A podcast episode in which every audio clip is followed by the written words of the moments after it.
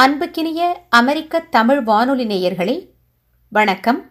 Washington வட்டாரப் பகுதியைச் சேர்ந்த முனைவர் இர பிரபாகரன் அவர்கள் ஒவ்வொரு சனிக்கிழமையன்றும் பசிபிக் நேரப்படி காலை எட்டு மணிக்கு வழங்கி வருகின்ற திருக்குறள் சிந்தனைகள் என்ற தொடர் சொற்பொழிவு நிகழ்ச்சியில் இப்போது வள்ளுவத்தில் புதுமையும் புரட்சியும் என்ற தலைப்பில் உரையாற்றுகின்றார்.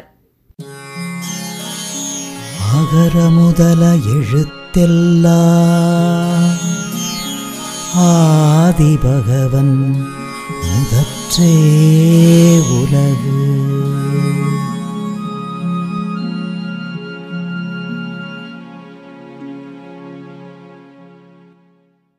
அமெரிக்க தமிழ் வானொலி. நான் உங்கள் நண்பன் பிரபாகரன் பேசுகிறேன். ஆர்வத்தோடு இந்த சொற்பொழிவை கேட்க வந்திருக்கும் உங்கள் அனைவருக்கும் என் அன்பார்ந்த வணக்கம். திருக்குறள் சிந்தனைகள் என்ற இந்த தொடர் சொற்பொழிவு நிகழ்ச்சியில் இன்று வள்ளுவத்தில் புதுமையும் புரட்சியும் என்ற தலைப்பில் உங்களுடன் ஒரு சில கருத்துக்களை பகிர்ந்து கொள்ள விரும்புகிறேன். இந்த சொற்பொழிவு HTTPS colon slash slash Thirukkural கட்டுரைகள் dot blogspot dot com என்ற வலைத்தளத்தில் ஒரு கட்டுரையாகவும் பதிவு செய்யப்பட்டுள்ளது. திருக்குறளில் உள்ள புதுமையான கருத்துக்களையும் புரட்சிகரமான கருத்துக்களையும் தொகுத்து வழங்குவதுதான் இன்றைய சொற்பொழிவின் நோக்கம். வள்ளுவத்தில் புதுமையும் புரட்சியும். முதலில் புதுமை என்றால் என்ன புரட்சி என்றால் என்ன என்பதை பார்ப்போம். இதுவரை அனுபவிக்காதது காணாதது கேள்விப்படாதது முற்றிலும் புதியது புதுமை. சமுதாயத்தில் ஏற்றுக்கொள்ளப்பட்ட பழக்க வழக்கங்கள் அல்லது நிலவும் கருத்துக்கள் ஆகியவற்றிற்கு மாறான கருத்துக்கள் புரட்சிகரமான கருத்துக்கள் என்று கருதப்படுகின்றன. ஒரு சில உதாரணங்கள். பாரதியார் ஒரு புதுக்கவிஞர் என்று அழைக்கப்பட்டார். காரணம் அவருடைய பாடல்களில் இருந்த சொல் புதிது நடை புதிது பொருள் புதிது. ஆகவே அவர் புதுக்கவிஞர் என்று அழைக்கப்பட்டார். பாரதிதாசன் பாடல்களில் இருந்த கருத்துக்கள் அன்றைய சமுதாயத்தில் இருந்த அரசியல் பொருளாதார கருத்துக்களுக்கும் பல நம்பிக்கைகளுக்கும் மாறானவை புரட்சிகரமானவை. ஆகவே பாரதிதாசன் புரட்சி கவிஞர் என்று அழைக்கப்பட்டார். ஆப்பிள் மரத்திலிருந்து ஆப்பிள் விழுவதைக் கண்ட ஐசக் நியூட்டன் அந்த ஆப்பிள் ஏன் கீழே விழுகிறது என்பதை சிந்தித்தார். அது ஏன் மேலே போகவில்லை?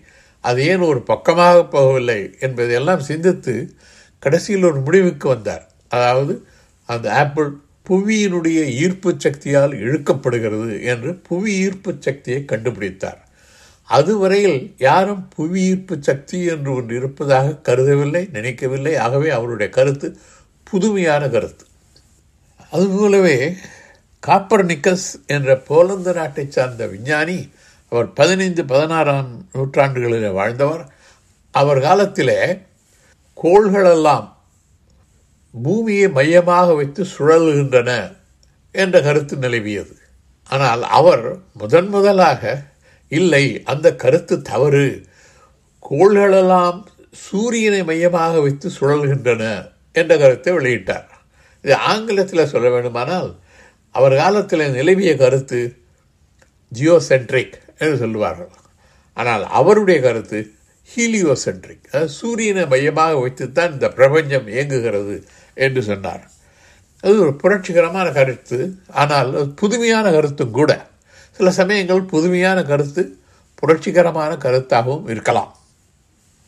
இந்த அடிப்படையிலே பார்த்தால் திருக்குறளில் பல புதுமையான கருத்துக்களும் உள்ளன புரட்சிகரமான கருத்துக்களும் உள்ளன. திருக்குறளில் புதுமை தமிழில் முதல் நமக்கு கிடைத்துள்ள நூல்களில் மிக பழமையானவை முதலான நூல் தொல்காப்பியம். அதற்கு பிறகு சங்க காலத்தில் பல பாடல்கள் எழுதப்பட்டாலும் அது நூல்களாக பிற்காலத்தில் தான் தொகுக்கப்பட்டவை.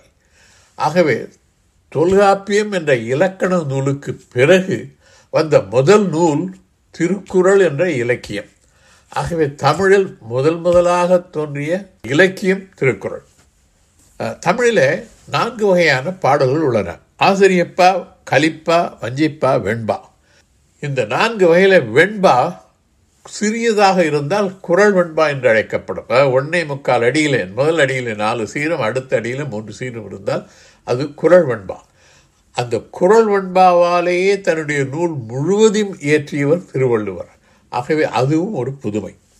தமிழகத்திலே அறம்பொருள் இன்பம் என்ற மூன்று தான் தமிழர்களுடைய வாழ்க்கையின் குறிக்கோளாக கருதப்பட்டன. அறம்பொருள் இன்பம் என்பவற்றை பற்றி வடமொழியிலே வேறு நூல்கள் இருந்தன. அறத்தை பற்றி சில நூல்கள் பொருளை பற்றி சில நூல்கள் இருந்திருக்கலாம் காமத்தை பற்றிய நூல்கள் இருந்தன. ஆனால் இந்த அறம்பொருள் இன்பம் என்ற மூன்றையும் தன்னுடைய ஒரே நூலில் உள்ளடக்கியவர் திருவள்ளுவர். அதுவும் ஒரு புதுமைதான். தமிழ் இலக்கண மரபுப்படி பாடல்களை அகம் புறம் என்று பிரிப்பது வழக்கம். அகம் என்றால் காதல் பற்றிய பாடல்கள் அகத்திலேயே சாரும். காதலை தவிர வெற்றி வீரம் புகழ் கொடை ஈகை பற்றியவற்றை பாடுகின்ற பாடல்கள் புறத்தணியில் அடங்கும்.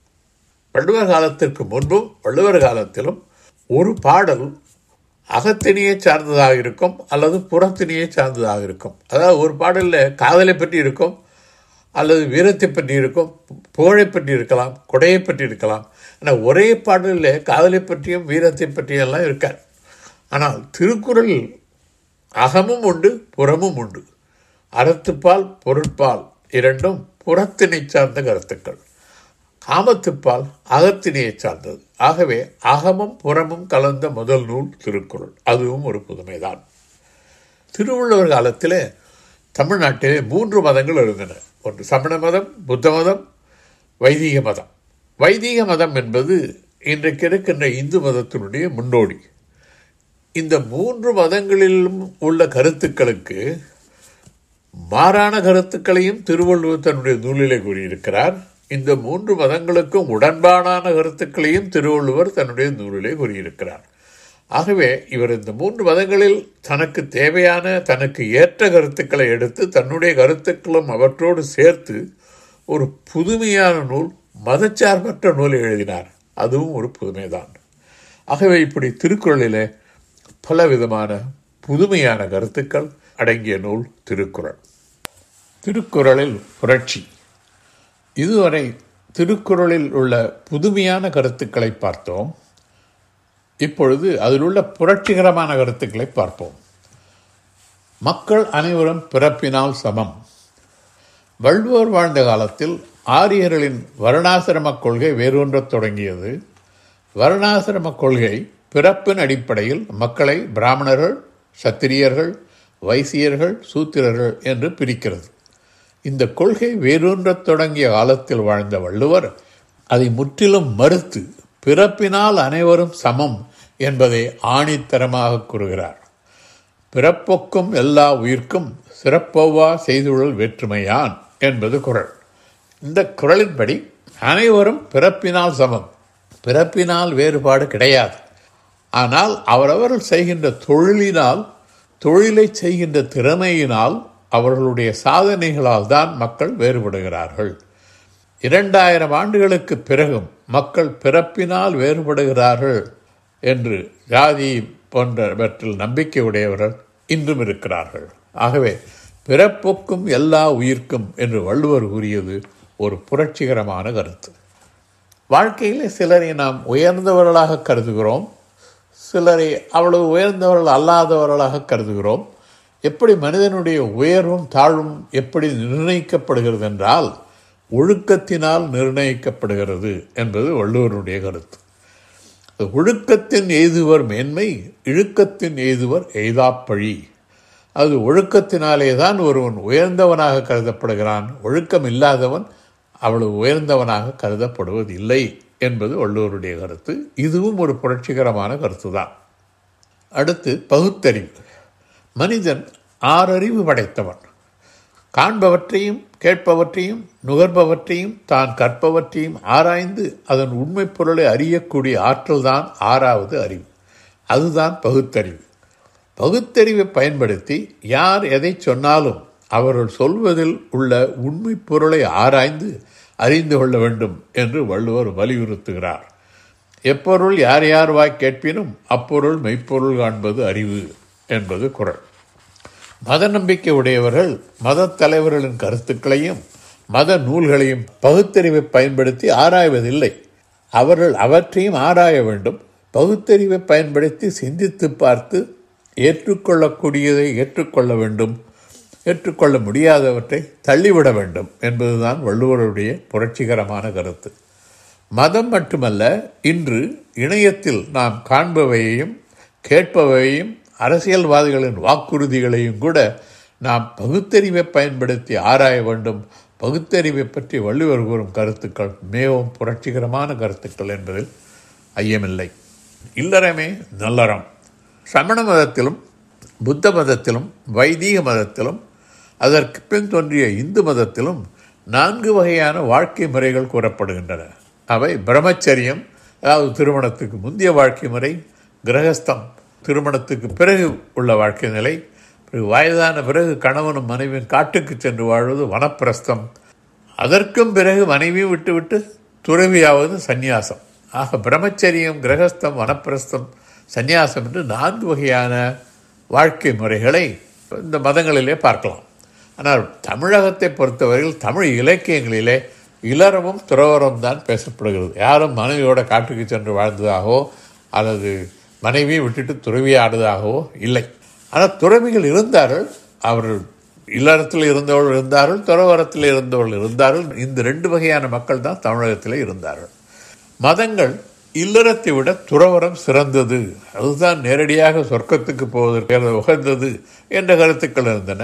ஆனால் வள்ளுவரை பொறுத்தவரையில் இல்லறம்தான் சிறந்தது என்கிறார். துறவரத்தையும் இல்லறத்தையும் ஒப்பிட்டு பார்த்தால் இல்லறம்தான் சிறந்தது என்பது அவருடைய கருத்து. அது மட்டுமல்லாமல் இந்த இல்லறத்திலே இந்த உலகத்திலே வாழ்வாங்கு வாழ்பவன் வானுரையும் தெய்வத்தில் வைக்கப்படும். அது வையத்துள் வாழ்வாங்கு வாழ்பவன் வானுரையும் தெய்வத்துள் வைக்கப்படும். இந்த உலக வாழ்க்கையும் இல்லற வாழ்க்கையும் வள்ளுவர் இவ்வளவு சிறப்பாக கூறுவதைக் கண்ட ஆல்பர்ட் ஸ்வைட்சர் என்ற ஜெர்மானிய நாட்டைச் சார்ந்த நோபல் பரிசு பெற்ற மருத்துவர் இரண்டாயிரம் ஆண்டுகளுக்கு முன் இயற்றிய திருக்குறளில் இவ்வுலக வாழ்க்கையை ஆதரிக்கும் கருத்துக்களை வள்ளுவர் கூறுகிறார். ஆனால் இதுபோன்ற கருத்துக்களை வைதிக மதத்திலும் புத்த மதத்திலும் பகவத்கீதையிலும் காண முடியவில்லையே என்று வியக்கிறார். ஆகவே துறவரத்தை விட இல்லறமே சிறந்தது என்ற வள்ளுவரின் கருத்து புரட்சிகரமான கருத்து தான் முயற்சியின் சிறப்பு. மனித வாழ்க்கையில் முன்னேற வேண்டுமானால் அவன் தன் சொந்த உழைப்பினால் முயற்சி முயற்சியினால் தான் முன்னேற முடியும் என்பதில் மிகுந்த நம்பிக்கை உடையவர் வள்ளுவர். எந்த ஒரு செயலையும் செய்வதற்கு கடினமான செயல் என்று எண்ணி மனம் தளராமல் முயற்சி செய்தால் வெற்றி கிடைப்பது உறுதி என்று வள்ளுவர் நம்புகிறார். அருமை உடைத்தென்று அசாவாமை வேண்டும் பெருமை முயற்சி தரும். அதாவது ஒரு செயல் அரிய செயல் கடினமான செயல் நம்மால் செய்ய முடியாது என்று மனம் தளராமல் முயற்சி செய்தால் பெருமை தானாக வரும். பெருமை முயற்சி தரும் என்பதை முயற்சி பெருமை தரும் என்று படிக்க வேண்டும். ஒருவனுக்கு தெய்வ நம்பிக்கை இருந்தால் தெய்வத்தை வேண்டிக்கொண்டு ஒரு காரியத்தை செய்தால் அவன் விரும்புவது அவனுக்கு கிடைப்பதற்கு தெய்வம் வழி செய்யாவிட்டாலும் கூட அவன் முயற்சிக்கேற்ற பலனை அவன் அடைவான் என்றும் வள்ளுவர் கூறுகிறார். தெய்வத்தான் ஆகாதெனினும் முயற்சி தன் மெய்வருத்த கூறி தரும் என்பது குரல் வாழ்க்கையில் நாம் எதிர்பார்க்காத எதிர்பார்க்க முடியாத சில நிகழ்வுகள் சில சமயங்களில் நடைபெறுவது உண்டு. அது உலக இயற்கை. அதைத்தான் வள்ளுவர் ஊழ் என்று குறிப்பிடுகிறார். பல உரையாசிரியர்கள் ஊழ் என்பதற்கு விதி தலைவிதி கர்மா என்றெல்லாம் பொருள் கூறுவார்கள். ஆனால் ஊழ் என்பது உள்ளபடியே உலகத்து இயற்கையே தான் என்பது என்னுடைய கருத்து. அந்த ஊழ் என்பது வலிமையானது தான் ஆனால் விடாமுயற்சியால் அதையும் வெல்லலாம் என்ற கருத்தை ஊழையும் முப்பக்கம் காண்பர் உழைவின்றி தாழாது உயற்றுபவர் என்ற குரலிலே வள்ளுவர் வலியுறுத்துகிறார். ஆக மனித முயற்சி மிக மிக தேவை மிகவும் சிறப்பானது என்று முயற்சியை போற்றுவது ஒரு புதுமையான கருத்து. இன்னா செய்யாமை வள்ளூருடைய இன்னா செய்யாமையை பற்றிய கருத்துக்கள் மிகவும் புரட்சிகரமானவை. குறிப்பாக நமக்கு தீமை செய்தவர்களுக்கு அவர்கள் வெட்கப்படுமாறு அவர்களுக்கு நன்மைகளை செய்ய வேண்டும் என்ற கருத்தை இன்னா செய்தாரை ஒருத்தல் அவர்னான நன்மையும் செய்துவிடல் என்ற குரலிலே கூறுகிறார். திருக்குறளில் வள்ளுவர் கூறும் பல அரிய புரட்சிகரமான கருத்துக்களுள் இந்த இன்னா செய்யாமை கருத்து மிகவும் சிறப்பான கருத்து. இது போன்ற கருத்துக்கள் லியோ டால்ஸ்டாய் காந்தியடிகள் ஆகியோரை மிகவும் கவர்ந்தன. இந்தியாவின் விடுதலைக்காக காந்தியடிகள் நடத்திய அறவழி போராட்டம் இன்னா செய்யாமையின் அடிப்படையில்தான் அமைந்தது. அதுபோல் நெல்சன் மாண்டேலாவும் மார்ட்டின் லூதர் கிங் அவர்களும் தங்கள் இன மக்களின் உரிமைக்காக நடத்தி வெற்றி பெற்ற போராட்டங்களும் இன்னா செய்யாமையின் அடிப்படையில் தான் நடத்தப்பட்ட போராட்டங்கள். அடுத்தது பரத்தையர் தொடர்பு. சங்க காலத்திலும் வள்ளுவர் காலத்திலும் தமிழகத்தில் ஒருத்திக்கு ஒருவன் என்பதிலே தமிழர்கள் உறுதியாக இருந்தார்கள். ஆனால் ஒருவனுக்கு ஒருத்தி என்பதை பலரும் ஏற்றுக்கொள்ளவில்லை. ஆண்கள் பரத்தையரோடு தொடர்பு கொள்வது கண்டிக்கப்படவில்லை. ஆனால் பரத்தையர் தொடர்பை வன்மையாக கண்டித்த முதல் தமிழறிஞர் வள்ளுவர் என்பது அவருடைய நூலிலிருந்து தெள்ளத் தெளிவாக தெரிகிறது. கள் உண்ணாமை. வள்ளுவர் காலத்திலும் அதற்கு முன்பும் கள் உண்ணுதல் தமிழ் சமுதாயத்தில் பெருமளவில் வழக்கில் இருந்தது என்பது சங்க இலக்கியத்தில் உள்ள பல பாடல்களில் காணப்படும் செய்தி. அதியமா நெடுமான் அஞ்சி என்ற குறுதல மன்னனை பற்றி அவையார் கூறும் பொழுது கள் குறைவாக இருந்தால் எங்களுக்கு கொடுப்பான் அதிகமாக இருந்தால் எங்களோடு சேர்ந்து அவனும் கள் குடிப்பான் என்கிறார்.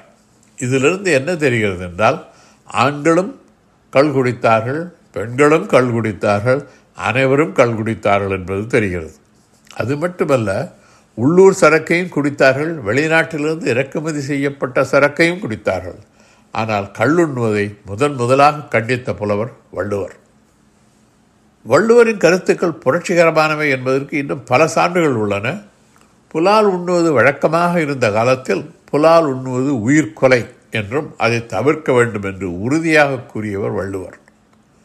வைதிக மதத்தை சார்ந்தவர்கள் யாகம் என்ற பெயரில் விலங்குகளை தீயிலிட்டு கொள்வதை வள்ளுவர் வன்மையாக கண்டித்தார்.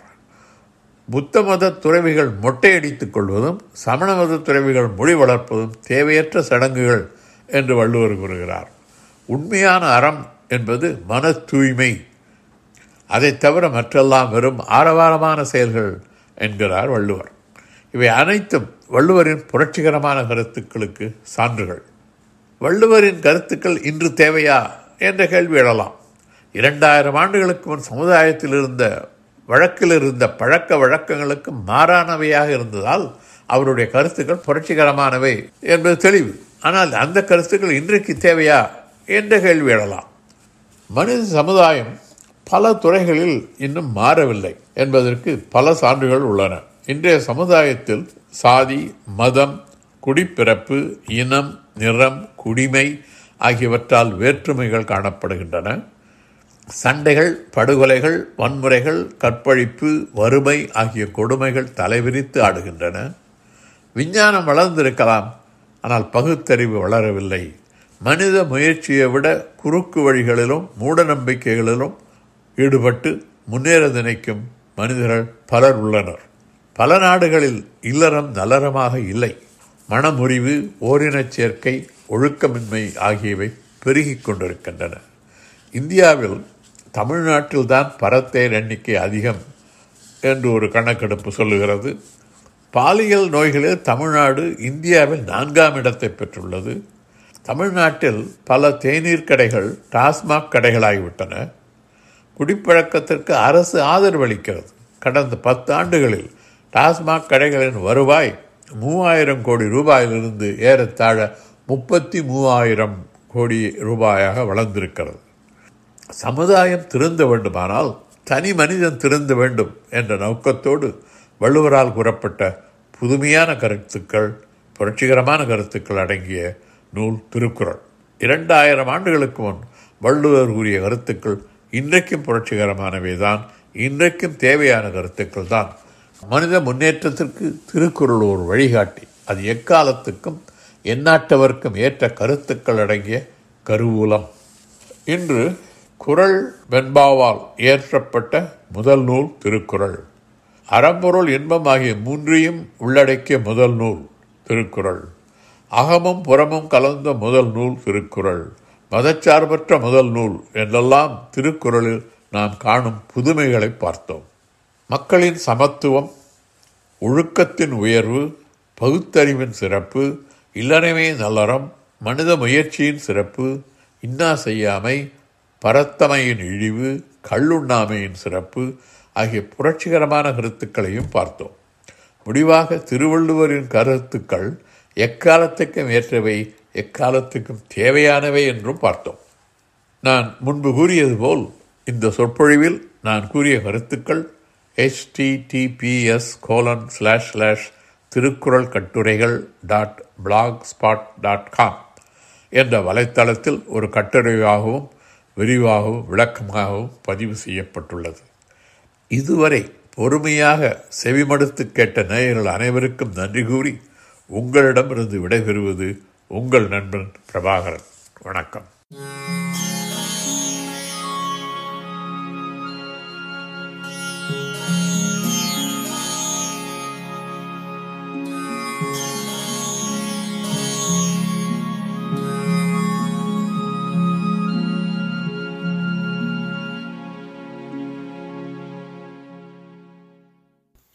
இதுவரை வாஷிங்டன் வட்டார பகுதியைச் சேர்ந்த முனைவர் இர. பிரபாகரன் அவர்கள் வள்ளுவத்தில் புதுமையும் புரட்சியும் என்ற தலைப்பில் ஆற்றிய உரையை கேட்டீர்கள்.